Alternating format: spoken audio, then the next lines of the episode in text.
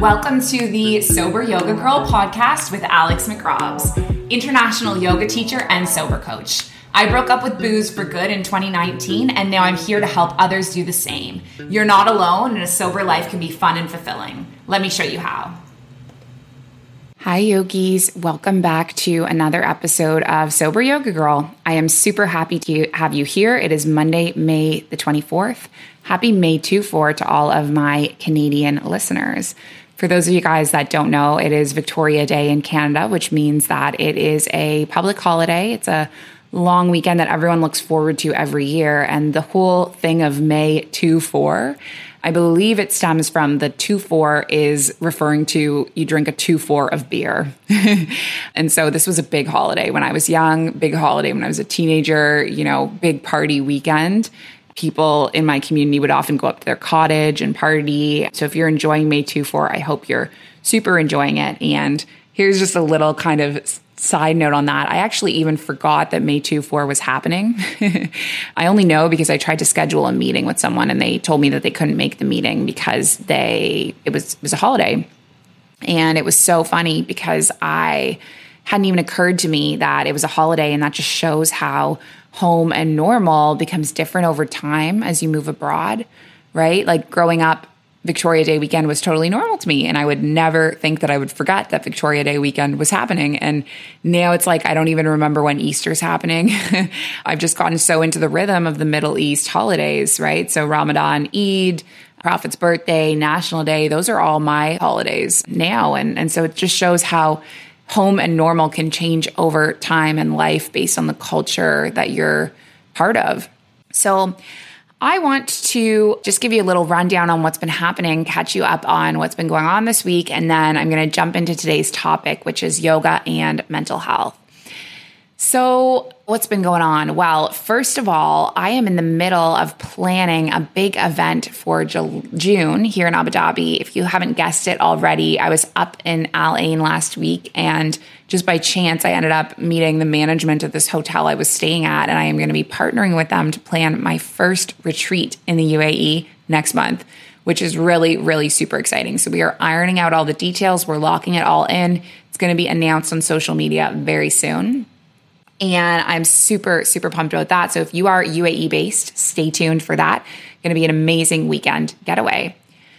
Also, the new website is going to be launching in a couple of weeks, and we are ironing out all the details of classes and booking and structure. And there are nine new classes, which is going to be huge. And so we are going to be posting a little bit about this every day on Instagram. So stay tuned for all our new posts.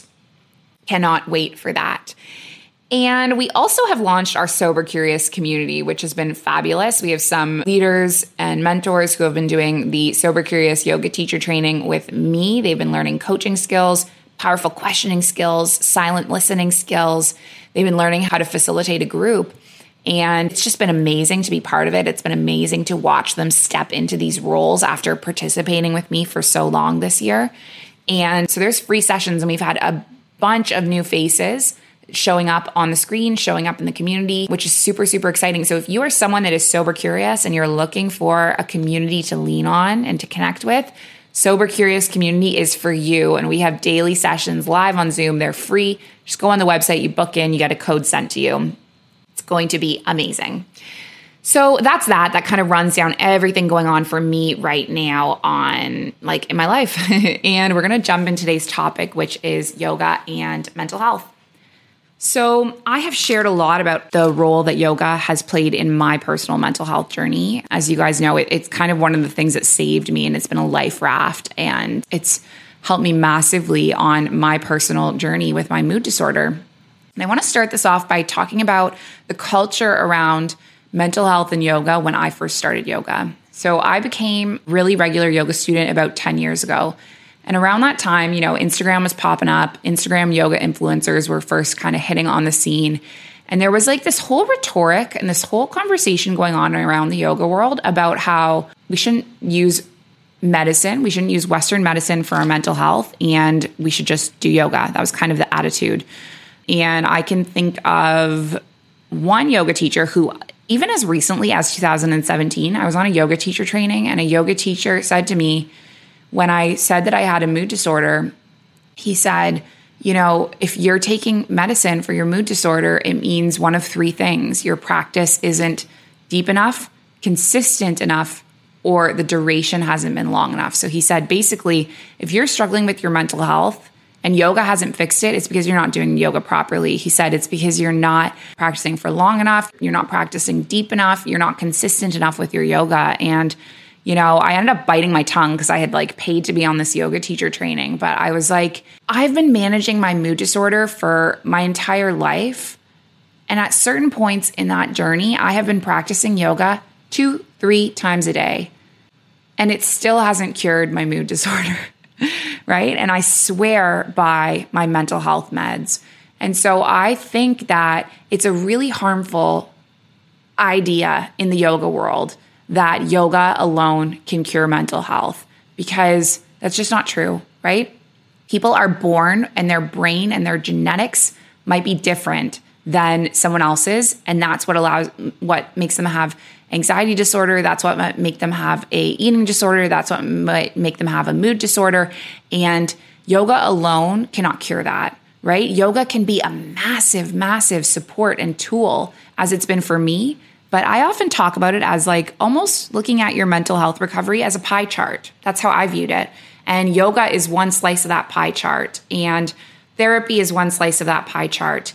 And exercise is one slice of that pie chart, and counseling is one slice of that pie chart, right? There's a ton of pieces: community, belonging, you know, feeling happy in your environment, having a good job. There are so many things that make up one's mental health. And it's sometimes not only one simple answer as just do yoga. And so I just want to preface this whole conversation by saying that, you know, we really need to get rid of that idea. And I think that every single person intuitively should know, you know, what's right for them. And I often say, you know, sometimes you need Western medicine, sometimes you need Eastern medicine, and you shouldn't tell, let anyone else tell you how to heal, right? That's a choice for you. So that being said, if you're a yoga teacher and listening to this, if you're interested in learning more about the field of yoga and mental health, I just want to give a little bit of a reminder that, you know, yoga teachers and even yoga therapists, we're not trained, we're not licensed to diagnose injury or illness or disorder. And we need to be very clear about that with our students, right? I've had tons of situations where students have asked me, you know, my leg hurts, what could be wrong with it? And in my early days of yoga teaching, I used to like make up answers to this because I felt like I had to know all the answers. And now I realize that I don't know, right? I'm not a doctor.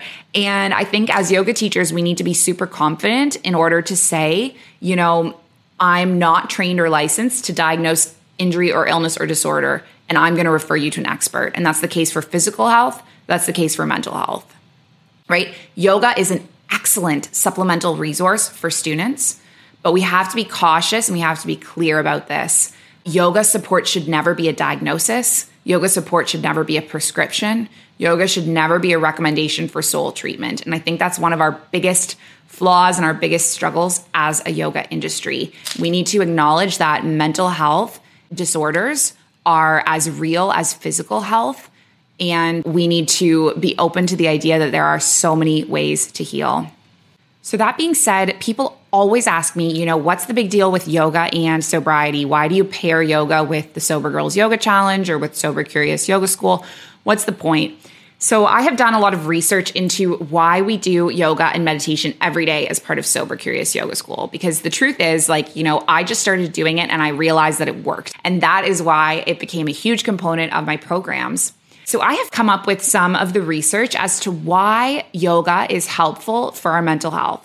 First of all, it helps us slow down, helps us reconnect with ourselves. And the very purpose of yoga, according to the Yoga Sutras, was to bring about cessation of the fluctuations of the mind.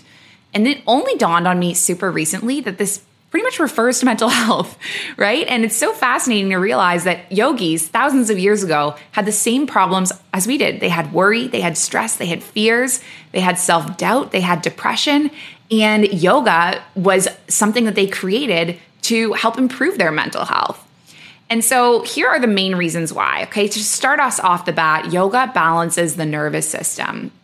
Okay, so there's been several studies that show that yoga is proven to impact the nervous system and to bring about st- stress release. Okay, the second thing is that yoga actually affects our brain chemistry. It can alter the biochemistry of the brain more directly and more efficiently than regular exercise. And this was said by Dharma Singh Khalsa, who is an M D.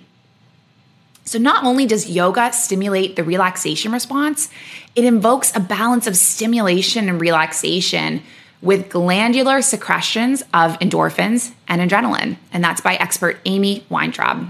Yoga brings us back to the present moment, okay? And present moment awareness is a key element of relieving anxiety, because anxiety is about worry, worrying what's gonna happen in the future, worrying about things we did in the past. And yoga gets us away from that and into the present moment, which is a huge, huge tool. Yoga also cultivates our self-awareness without judgment, okay? So yoga helps us step out and view what's going on. And sometimes you really need this observational distance to release your identification with emotional patterns. And I want to give you an example of this, okay? I have this inner loop that I fall into in my brain a lot. That's the I'm a bad person inner loop. It's where I get caught up in these thoughts that I am bad. I want to give you an example of this. Christmas of twenty nineteen, it was my first Christmas home in Canada in like six years, and I didn't come with Christmas gifts. We had done Christmas in Jamaica for a few years. I had traveled around Southeast Asia. We hadn't given each other Christmas gifts in almost seven years, so it didn't even occur to me to bring Christmas gifts. Showed up at Christmas, felt like an awful person because I didn't have gifts. There were a lot of other things going on in my life at that point. My relationship was breaking down. The Mindful Life practice business was failing. I was super stressed about the future. And I was getting actually into suicidal thought patterns with this thought loop going, I'm a bad person, I'm a bad person, I'm a bad person. I don't deserve to be here.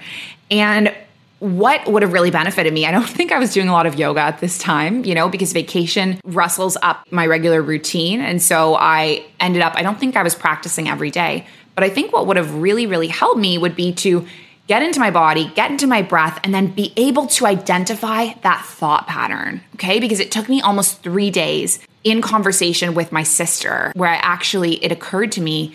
So what actually really, really sadly happened is that one of my best childhood friends actually committed suicide during this holiday that I was home in Canada where I was having these suicidal thought patterns.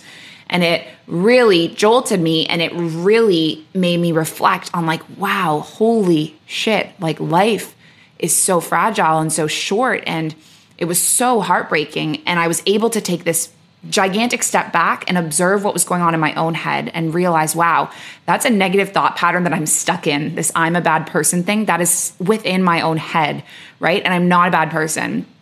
My family doesn't want to disown me because I don't have Christmas gifts, right? They still love me. But all of us have these things in our minds, these thought patterns, these tornadoes, these things we get swept up on.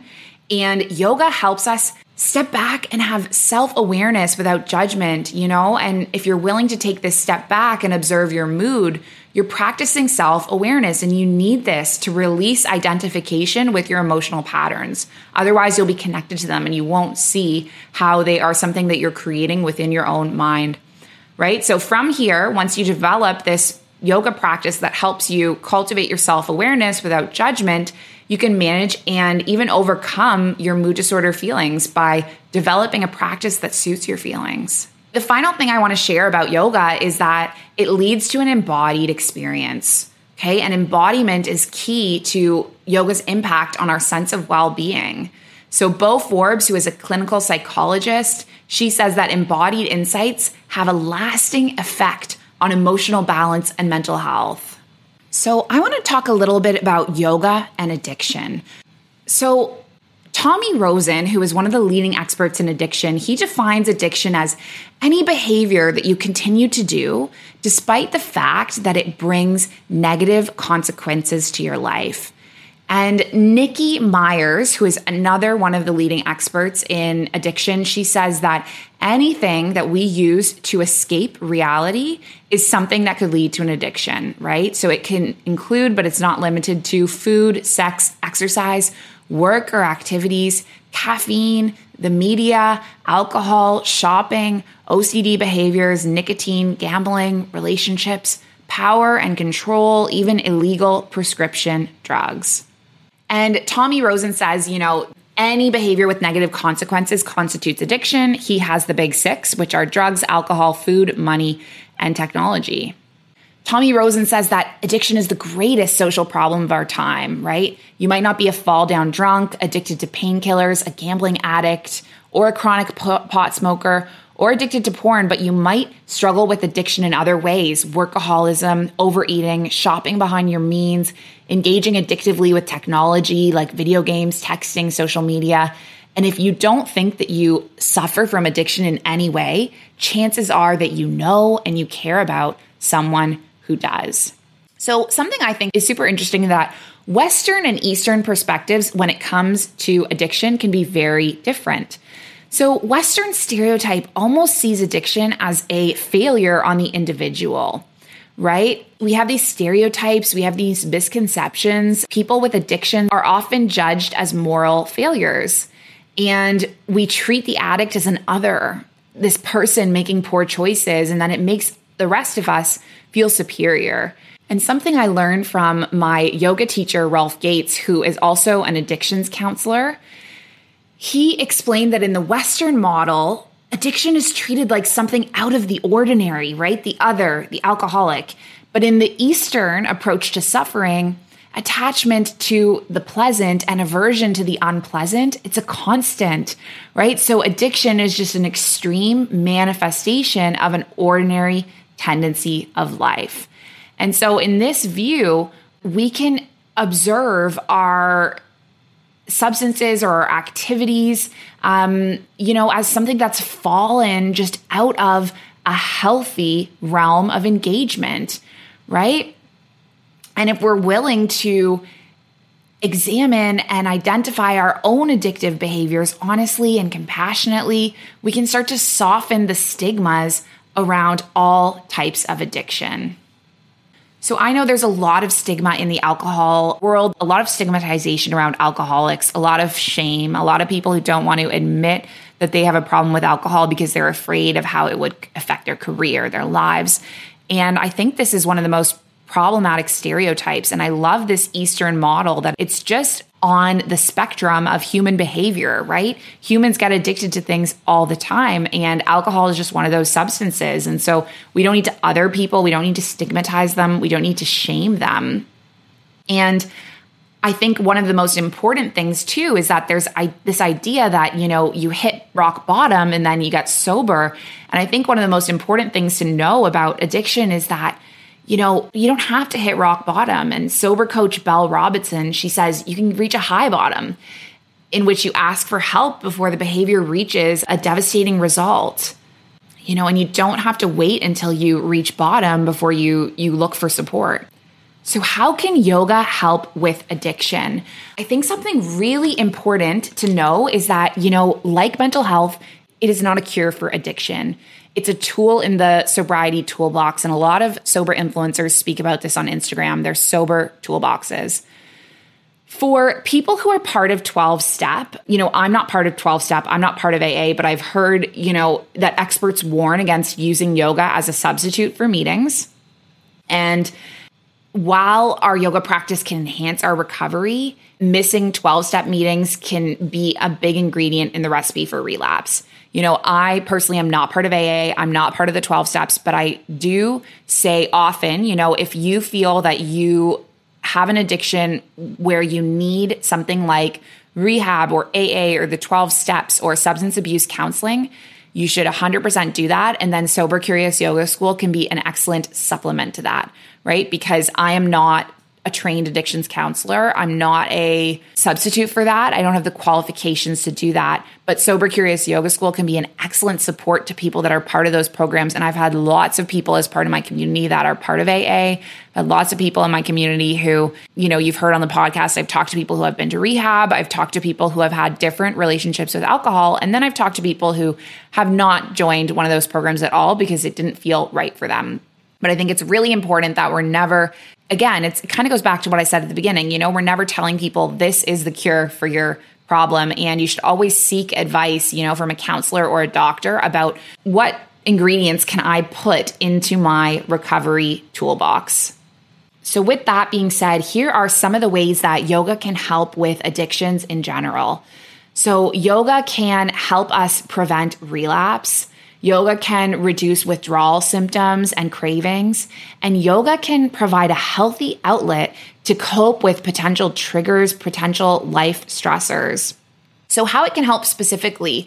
So I'm going to start off with mental health. Research indicates that yoga and mindfulness practices used in conjunction with other treatments can be helpful in addressing substance abuse disorders in the same way that they're helpful in managing anxiety and depression, which are two mental health disorders that commonly occur alongside addiction. It can help us with our brain health. Addiction can alter neural pathways related to feeling pleasure, regulating emotions, making decisions, controlling impulses. But yoga can balance these parts of the brain in a non-invasive way.